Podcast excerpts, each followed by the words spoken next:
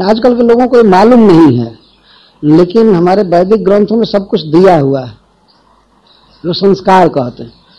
तो संस्कार से गर्भ आदि की शुद्धि होती है, और तपसा, तपस्या से इंद्रियों की शुद्धि होती है।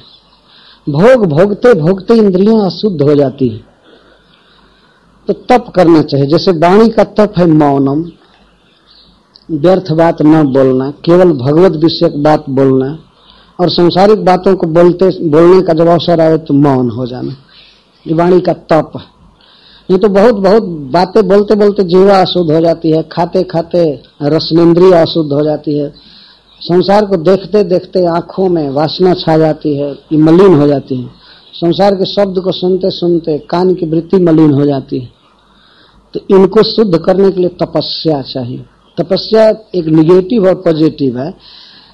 पॉजिटिव तपस्या यह है कि हमेशा भगवान की बात सुने और निगेटिव तपस्या यह है कि ना सुने। इसको वैराग्य कहते हैं और पॉजिटिव जो है उसको अभ्यास कहते हैं।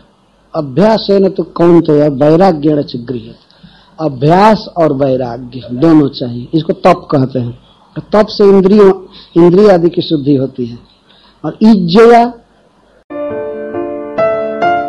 अगर आप चाहते हैं कि ऐसे और आध्यात्मिक संदेश हर दिन आपको प्राप्त होते रहें तो अपने नाम और शहर के साथ इस्कॉन डिज़ायर के number nine nine eight seven, nine four nine four nine four, नौ नौ, आठ सात, नौ चार नौ चार नौ चार पर एक संदेश भेजें।